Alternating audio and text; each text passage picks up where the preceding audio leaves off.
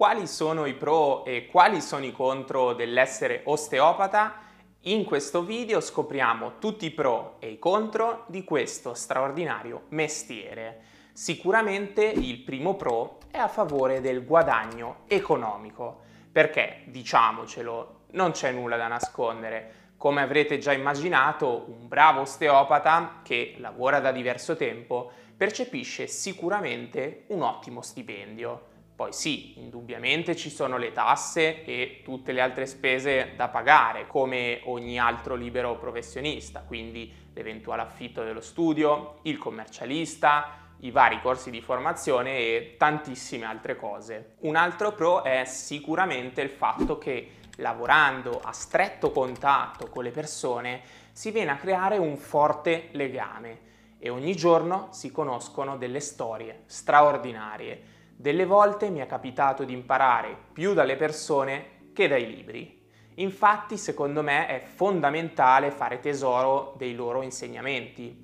E questo ci permette di migliorare sia come professionisti ma soprattutto come persone. Io infatti credo fermamente che la crescita professionale non sia altro che un riflesso della propria crescita personale. E a tal proposito c'è una bellissima frase che mi ha sempre guidato in questi anni, ovvero l'uomo intelligente impara dai propri errori, il saggio da quelli degli altri. E questa frase mi ha sempre fatto un po' riflettere. Infatti, farsi contaminare dalle storie vissute, dalle vicende e dagli errori intrapresi è sicuramente una fonte inestimabile di valore. Il terzo pro del lavorare come osteopata è legato all'aggiornamento continuo. Infatti, continuare ad imparare informazioni ed essere estremamente curiosi sulle novità del settore e rimanere sempre aggiornati sulle ultimissime ricerche scientifiche è sicuramente sempre più importante, specie in un mondo complesso come quello che stiamo vivendo in questi ultimi anni. Chiaramente non riguarda solo l'osteopatia, ma si sta diffondendo a macchia d'olio in qualsiasi tipo di lavoro. E in osteopatia, e quindi nel settore della salute, la ricerca scientifica è in continua evoluzione. Pensate che ogni mese vengono sfornati nuovissimi articoli scientifici e quindi è necessario rimanere al passo ed essere il più possibile aggiornati. Questo per poter garantire anche il miglior trattamento basato sulle ultime evidenze scientifiche.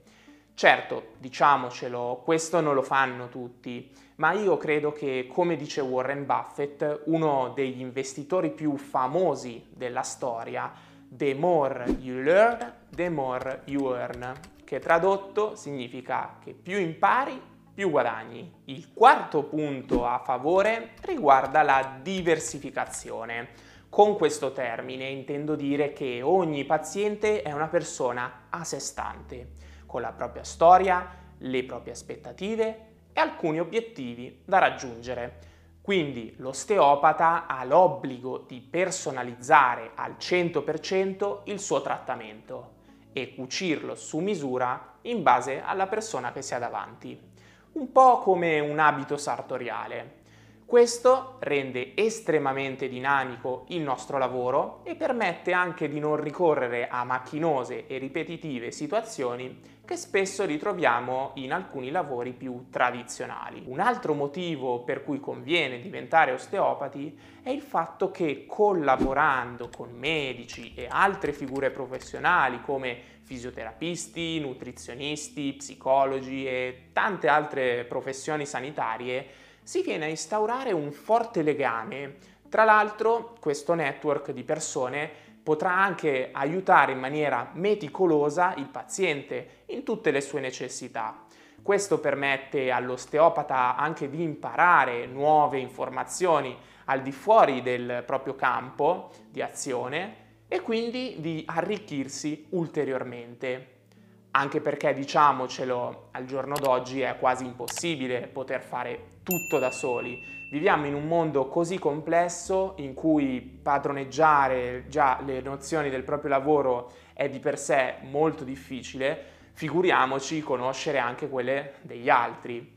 E qui mi ritrovo pienamente d'accordo con quello che diceva Aristotele, ovvero che se uno entra nella città e pensa di poter fare a meno degli altri, o è bestia o è Dio. Il sesto pro dell'essere osteopata è riconducibile alla possibilità di lavorare anche come assistente alla docenza o addirittura anche come docenti. Infatti, se dimostrate di essere in gamba, potrete essere selezionati per aiutare i giovani studenti di osteopatia. Questo è un lavoro completamente diverso dalla clinica, ma che ovviamente lascia una grandissima soddisfazione personale, perché puoi veramente fare la differenza aiutando gli altri.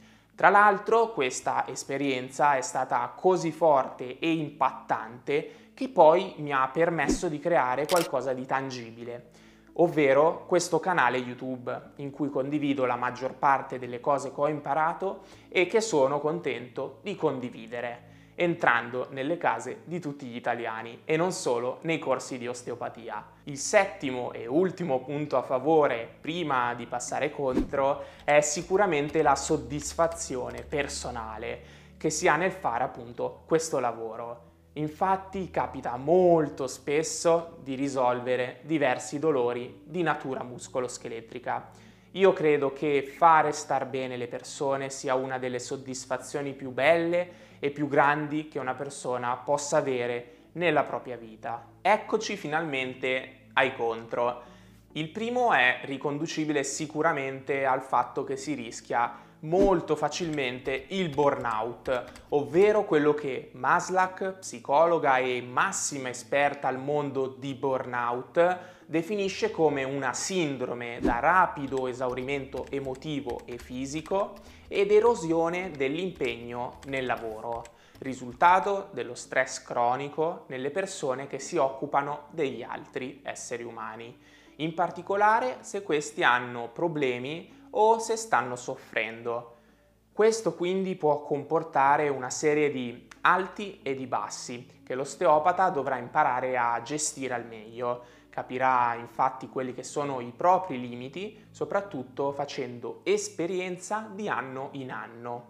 Il secondo contro è legato alla concorrenza. Infatti, rispetto a magari dieci venti anni fa, ad oggi in Italia ci ritroviamo con un numero crescente di osteopati, vuoi per la diffusione nel mondo dei social, vuoi per la crescente fondazione di nuove scuole, il mestiere dell'osteopata è diventato sempre più richiesto ed è cresciuto esponenzialmente. Questo da un lato è veramente piacevole, ma dall'altro ha reso ovviamente anche molto più competitivo il mercato ed ora farsi notare è sicuramente più difficile rispetto a qualche anno fa. Il terzo contro è legato al costo della formazione continua.